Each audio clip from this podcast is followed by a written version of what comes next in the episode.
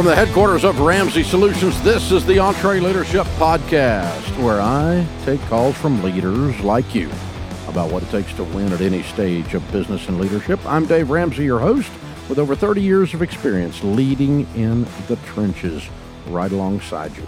Thanks for calling in. If you want to be a caller on the show, just call us at 844 944 1070 or give us a little hint about your question and we'll set you up as a caller on the show by going to entreleadership.com slash ask.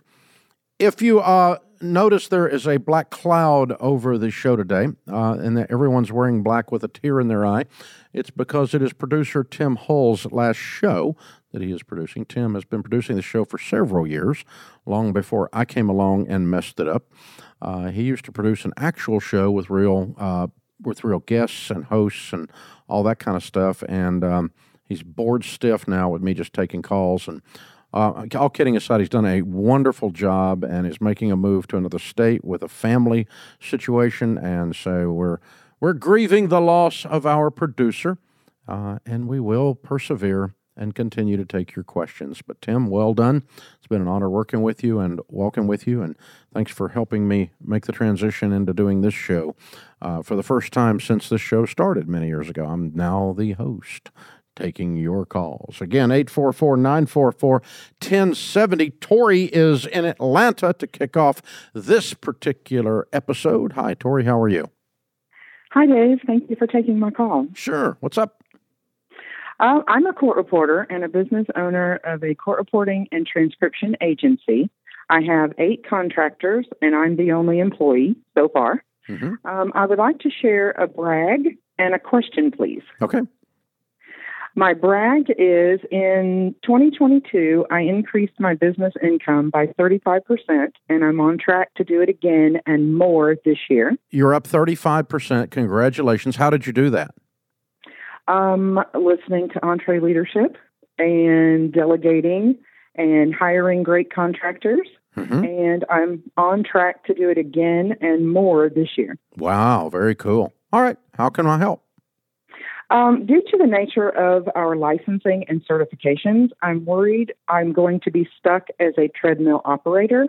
How do I get off the treadmill?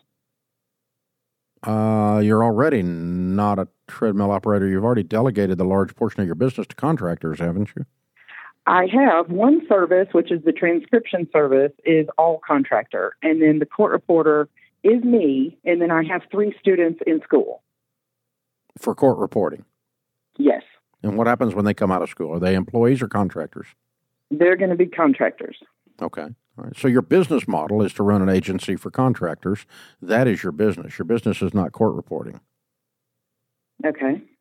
Your your business is to employ and uh, be an agency, a booking agency for court reporters and for transcribers, and okay. you are to keep them busy. That is your job. And you right. also happen to be a, a player coach practitioner. But a treadmill operator is if you stop working, all of the income stops. And in your case, that's not the case because you get income from these other people, don't you? I do, but I've been calling myself a, a tread finder. well, you might be. You might have some steps to. You might have a couple things you need to clean up to completely leveling up. Uh, but basically, okay. you, you've got to have a good management of your time. The big deal is to not be a. the treadmill operator basically owns their own job.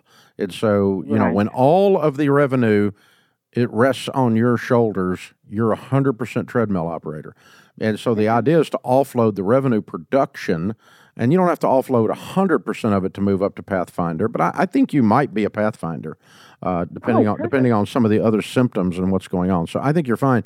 The difference is, is that, that it's a little uh, weird for you, and and you kind of stop and think about it. That these are not employees; they're they're right. you know they're all contractors. And so, but if you if your goal was you were going to open a painting contracting business, and my goal is to have seven different crews and I do the marketing and I keep all those crews busy, but they don't work for me. They're contractors. And uh, I just get a cut for setting up the jobs, which is what you're getting now, I assume, right? Yes.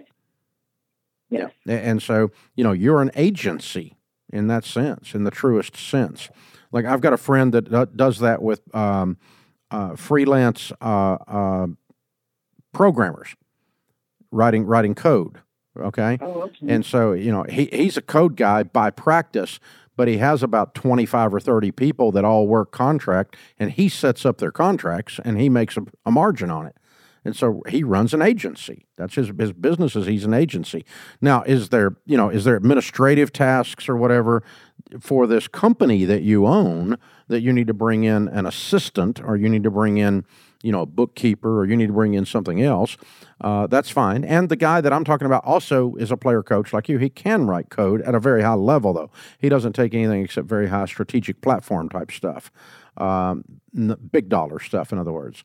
And then he's got a whole bunch of, you know, Dev 1, Dev 2, Dev 3s out there that he just farms out, and they all typically work from home and he's typically just they're, they're freelancers, but he keeps them busy because he has the reputation of only having high quality um, uh, production folks in his in his stable, and that's the same thing you do.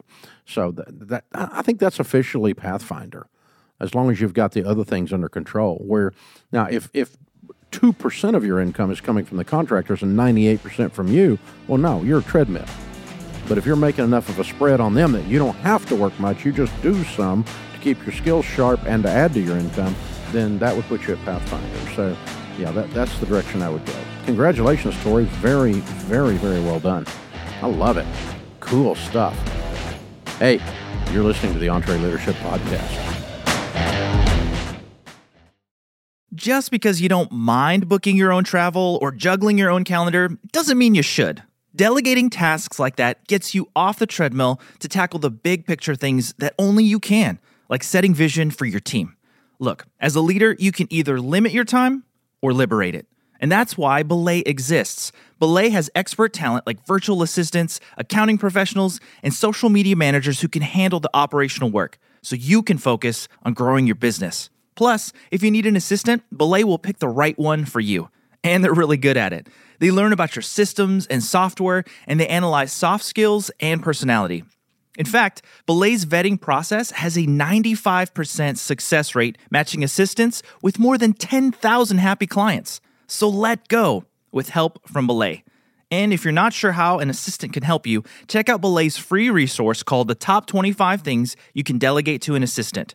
Just text entre to 55123. This PDF will help you imagine what the year could look like when those time consuming tasks are off your plate. That's E N T R E to 55123. Welcome back to the EntreLeadership Podcast. I'm Dave Ramsey, your host. We appreciate you being with us. Well, for those of us that run small businesses, um, we're get or done people. We're get up, leave the cave, kill something, and drag it home people. So we have traditionally stood back and made fun of, with good reason, some of the stupid butt stuff that goes on in corporate America, and particularly this movement that um, says, um, you know, you have uh, ping pong tables and pool tables and uh, skee ball. I laughingly called it skittle ball one day here on the air, and they've all made fun of me ever since. But um, uh, you know, just like we have to have a game room inside the company, and we play cornhole inside the company, and uh, you know, we all get free lattes on if you ring a bell or whatever kind of crap. I mean, it's like it's like you're living in some kind of a zoo or something instead of actually a company. And we've all kind of made fun of that, um, although I do it all now. And um, uh, and the guys on How Money Works have really taken corporate America to task about this because if you do all of that stuff and you don't create a corporate culture of performance and excellence, and you don't create a corporate culture of accountability, and you don't for behaviors, and you don't and, and you paper over all this half butt work that's not getting done with a cornhole tournament, then then and you call that corporate culture, then you become a laughing stock, and Google has kind of falling in fallen into that. So the guys on How Money Works, the YouTube channel, have uh, say corporate America has become obsessed with company culture, but those Friday afternoon drinks and team building days are papering over a terrible trend, which is making your workplace miserable and stalling your career. Company culture is one of the biggest trends in corporate management, and according to a survey of job seekers and hiring managers conducted by Robert Half, a workforce analytics firm, 91% of managers said that candidates fit with the organizational culture was more important than their skills and experience, which I don't disagree with.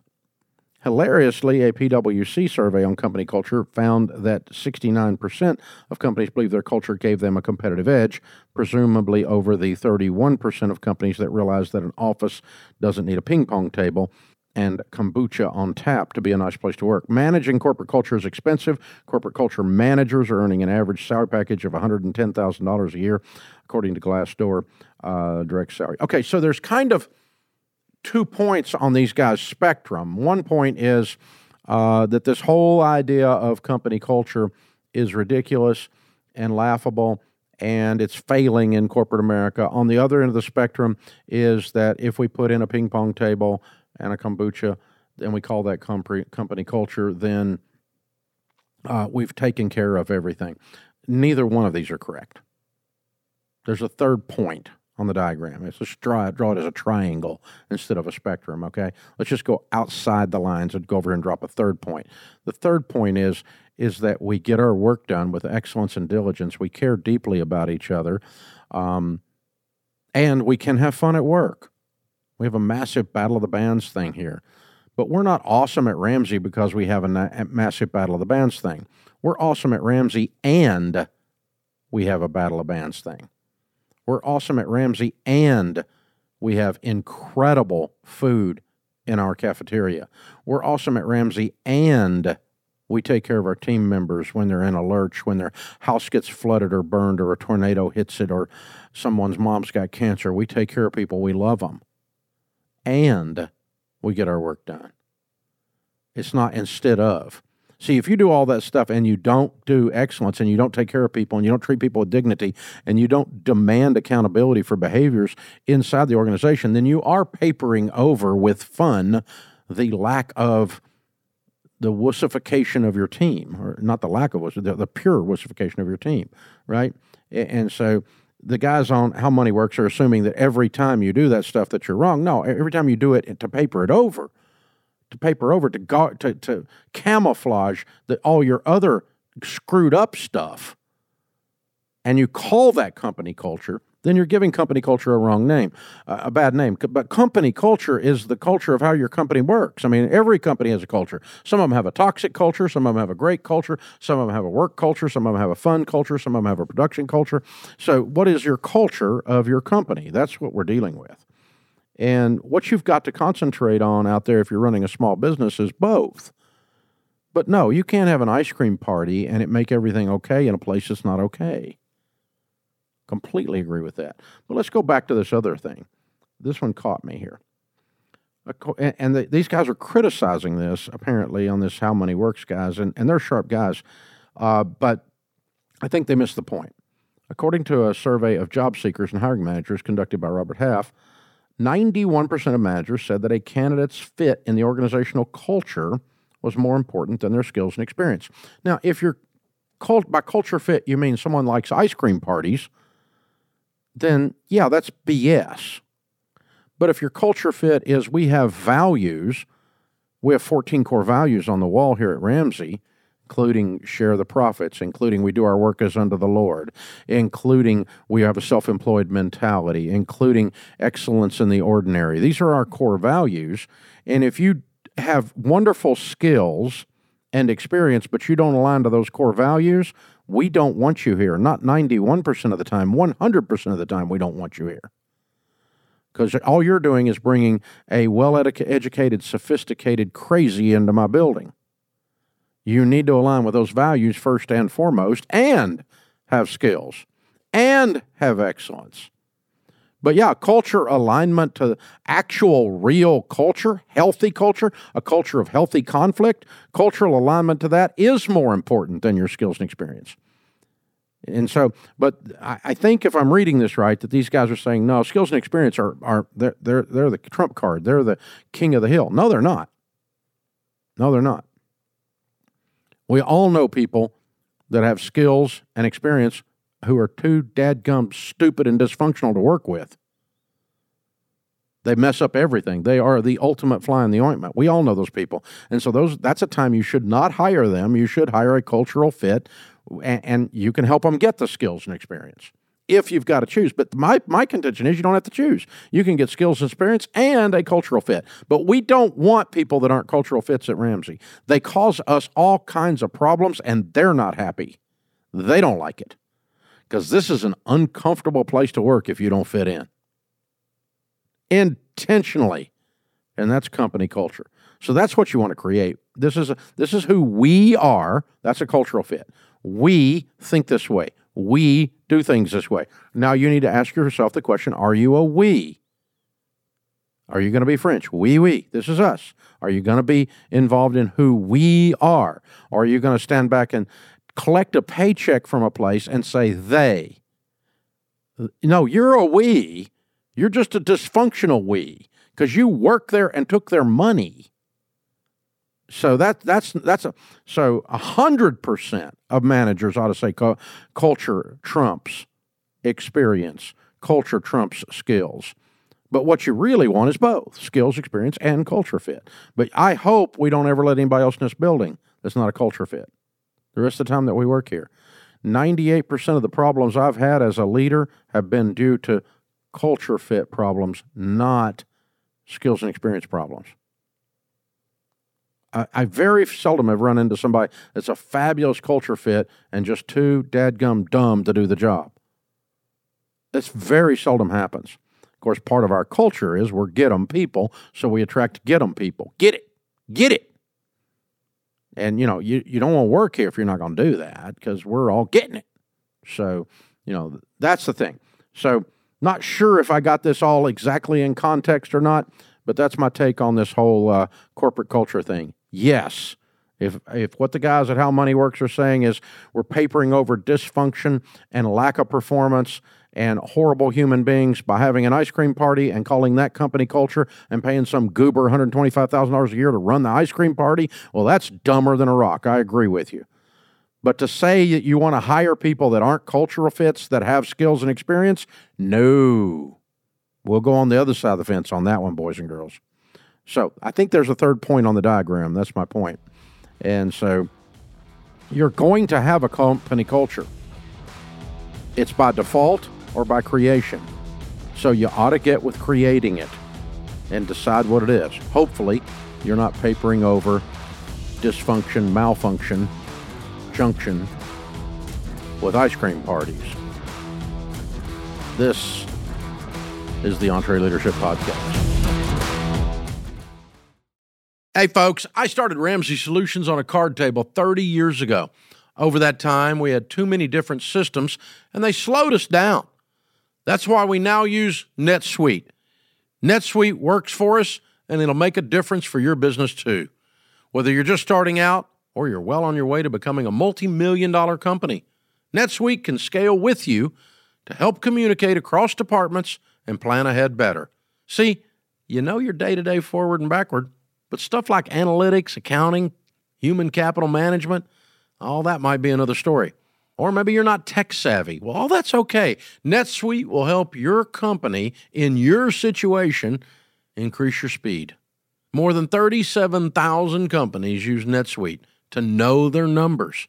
And right now, you can download NetSuite's free KPI checklist designed to give you consistently excellent performance at netsuite.com slash Ramsey. That's netsuite.com slash Ramsey. So, we've been talking about the stages of business, the roadmap that's going to help you grow your business. I hope you've been paying attention because the stages are going to help you accelerate your growth like you wouldn't believe. If you're a business owner and you're trying to level up to the next stage, you're going to need more than just the high level summary we've been giving you here on the air. You need to attend EntreLeadership Master Series. This conference is five days of tactical crash course on how to grow and how to run a business. It is our playbook at Ramsey opened up and gone through every play. We break down the skills you need to advance through the stages of business delegation, hiring, strategic planning, everything, time management. Best part, none of it's theory. All of these lessons are taken directly from what we've done to grow Ramsey from the treadmill operator stage all the way to the legacy builder stage over the last 30 years.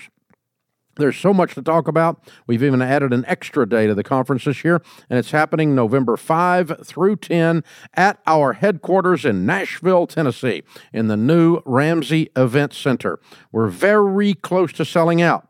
I think there's like 49 tickets left. So if you want to join us, do not wait any longer. Go to entreleadership.com slash master series and get your tickets today. Seth is in College Station, Texas, Aggieland. What's up, Seth? Hey, Dave, great to talk with you. You too. Um, well, I uh, run an air conditioning business uh, with my two brothers. Uh, my father started it um, early 90s, and um, we are are really doing well and um, trying to figure out how we can move forward and enhance our business and expand, uh, primarily with more real estate uh, for our space here. So, wanted some uh, ideas and suggestions on how we do that. Okay, so your dad owns the business? He is a current shareholder in the business. Um, but uh, myself and my two younger brothers also have uh, holdings in the, in the company as well. Who makes the decisions? I do. You have the majority shares.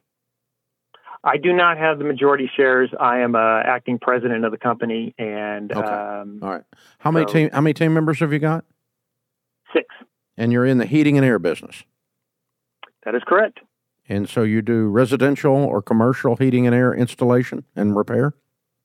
That's correct. Yeah, it's about a uh, 70 to 30 split, uh, primarily residential. Okay. And what's your gross revs? Uh, 1.7. Okay. Million. And uh, why does real estate enter into this discussion? Well, that's a good question. Um, so, my father owns the the property and the building, uh, and we rent it from him. Oh correct. Uh, as okay. a means. well, it it's been a it's been a, a really good deal um, both for both parties. And um, have it, you out? Uh, you're saying you're outgrown it though? Well, we haven't outgrown the actual uh, land. We just need to do some uh, major modifications, uh, tear down an ancient thing and rebuild it. Your ancient, your ancient what you cut out? Building, building. Oh, ancient tear, building. tear down the whole uh, building.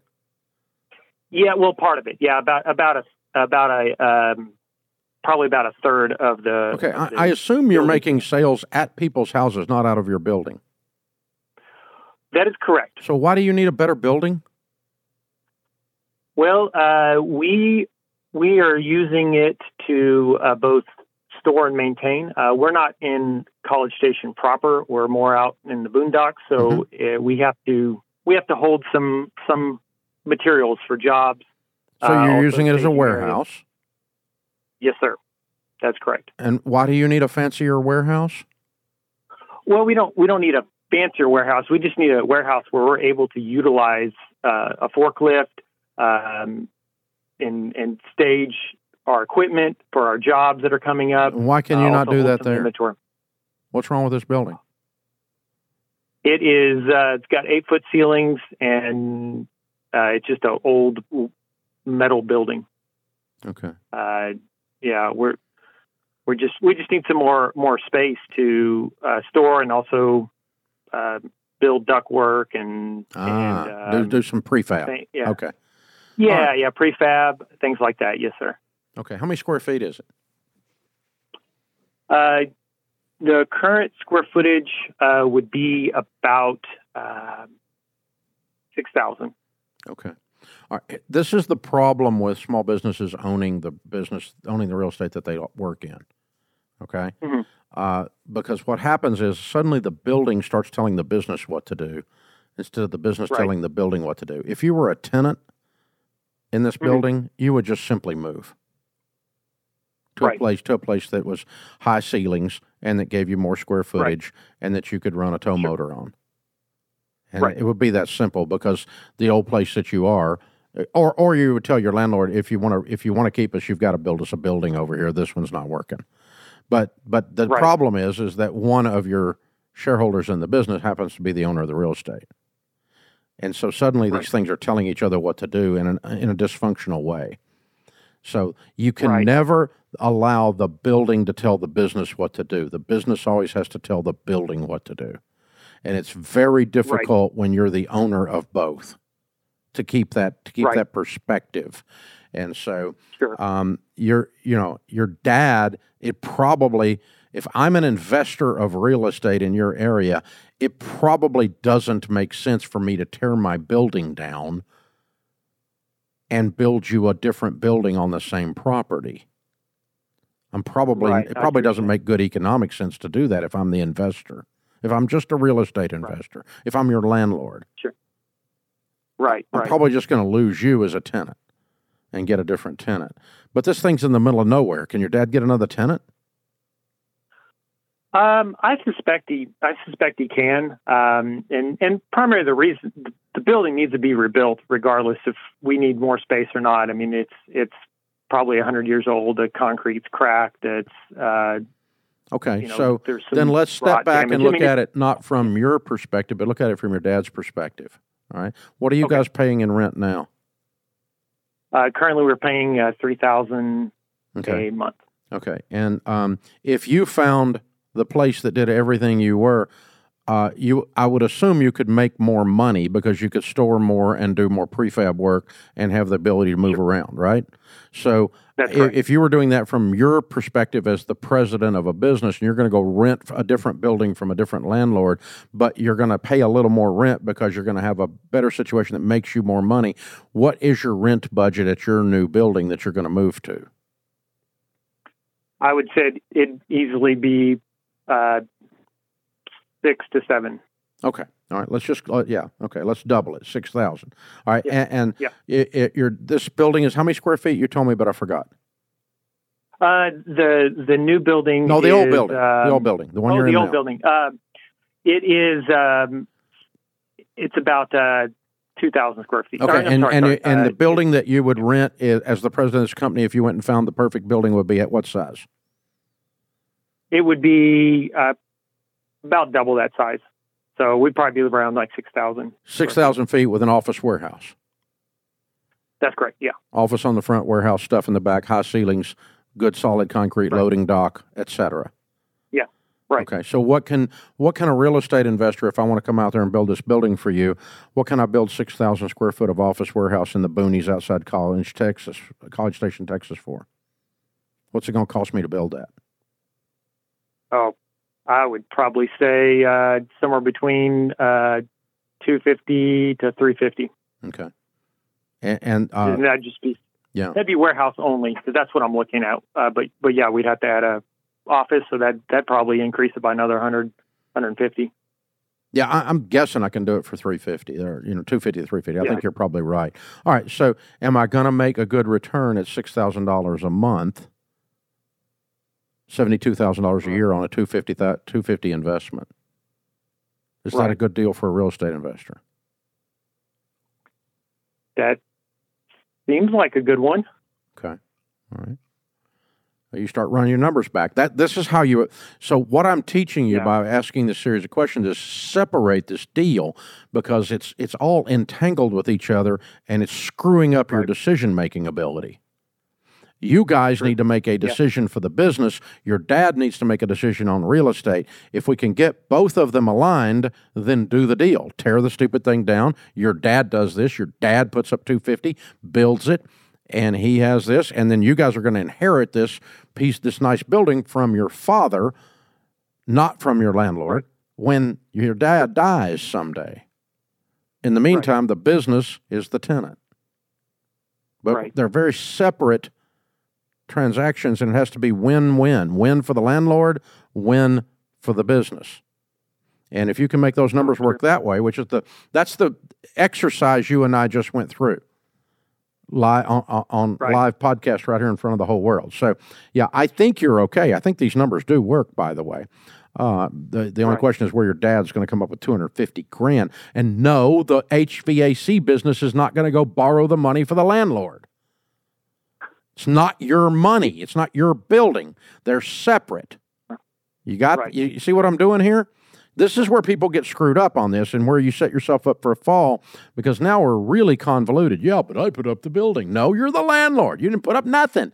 You put up the building for yourself and found a tenant that's excellent who happens to be the children that you sired. That's it. That's all it is, okay? So you know that that's the way this works. You got to keep this stuff separate. And and when you get ready to sell the business, you need to keep your real estate separate from your business sale. If you're going to sell the business, you keep the real estate. They do not have to be inextricably tied together, woven together. You know, cut the cord.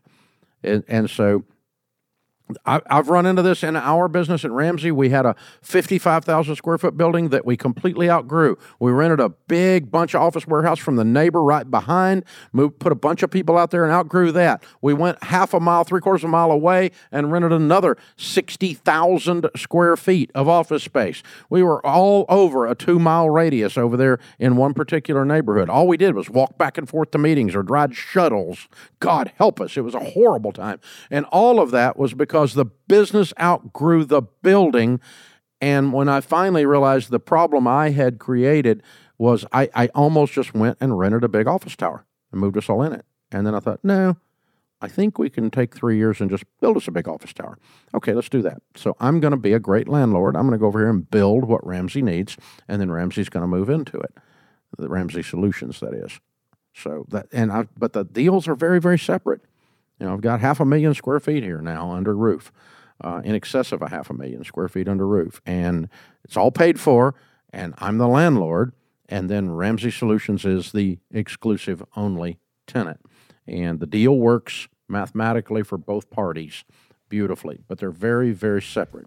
If Ramsey Solution ever uh, turns upside down and goes away, the Ramsey family has some awesome real estate.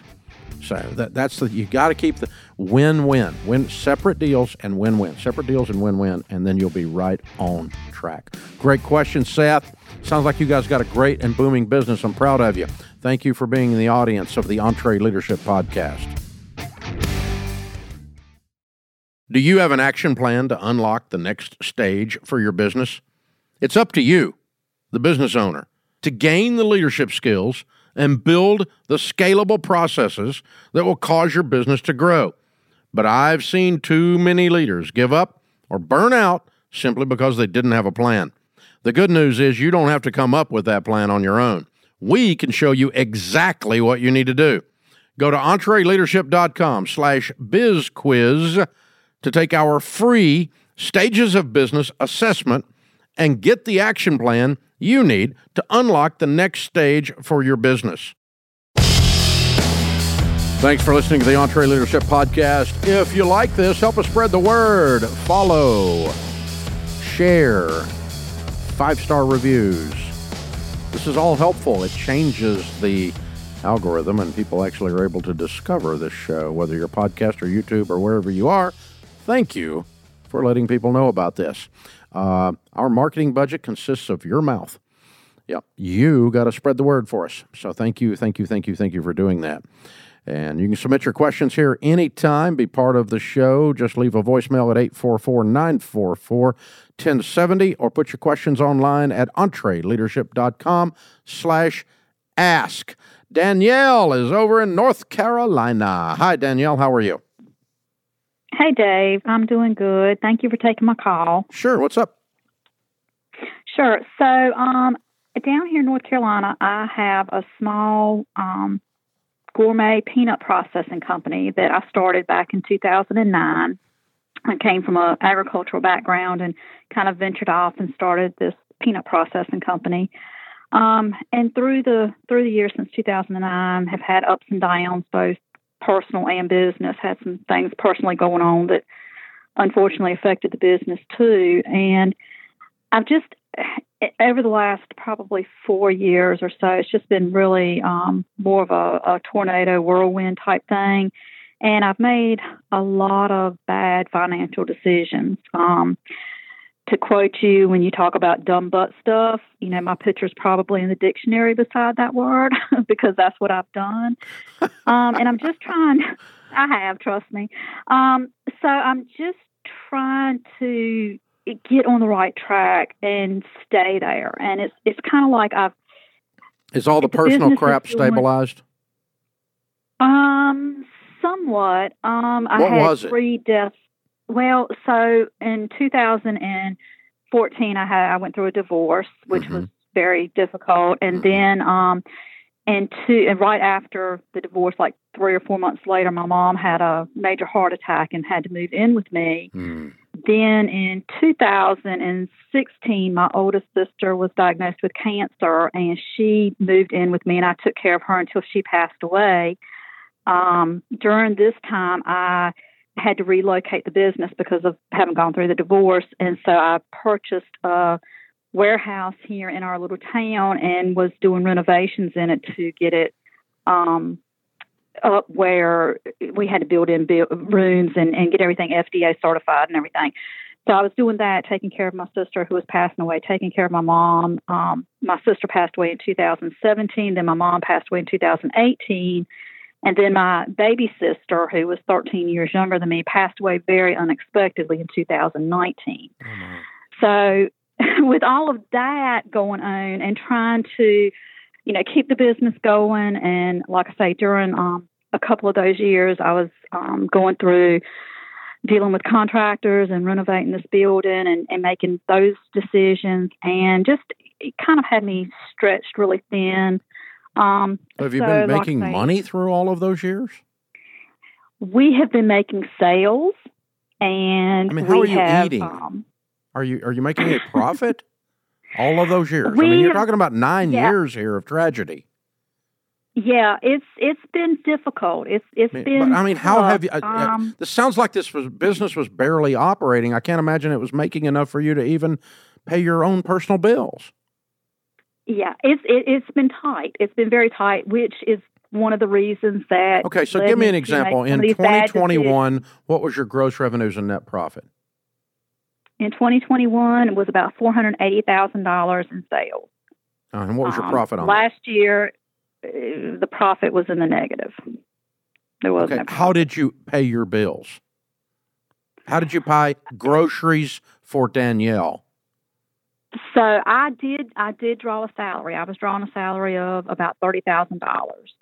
Um, Yeah, but the, the, thing lost money, and you don't have the money to fund the loss. and I put savings back into the. That's what I've done through the years. is Oh, you've had a big settlement money. from the divorce.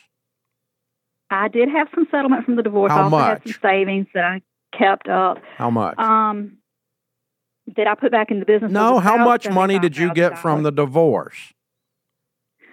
Um, it was right around one hundred and twenty thousand dollars. How much of that's left nine years later? Um, not much. Probably about fifteen thousand. So you've been living out of that in the years that the business didn't make money. Right. Yeah, that okay. I couldn't figure out the math. That this is what now it's at Yeah. least logical. Well- okay. So now yeah, and the thing, so now you're not making money. So why are we still doing peanuts when we lose money? Well, that's kind of the situation. That's kind of what I have been thinking through the years. Is you know, it's like there's potential there. How long I- has it been since you made a profit? Mm, it's been about five years, about four years.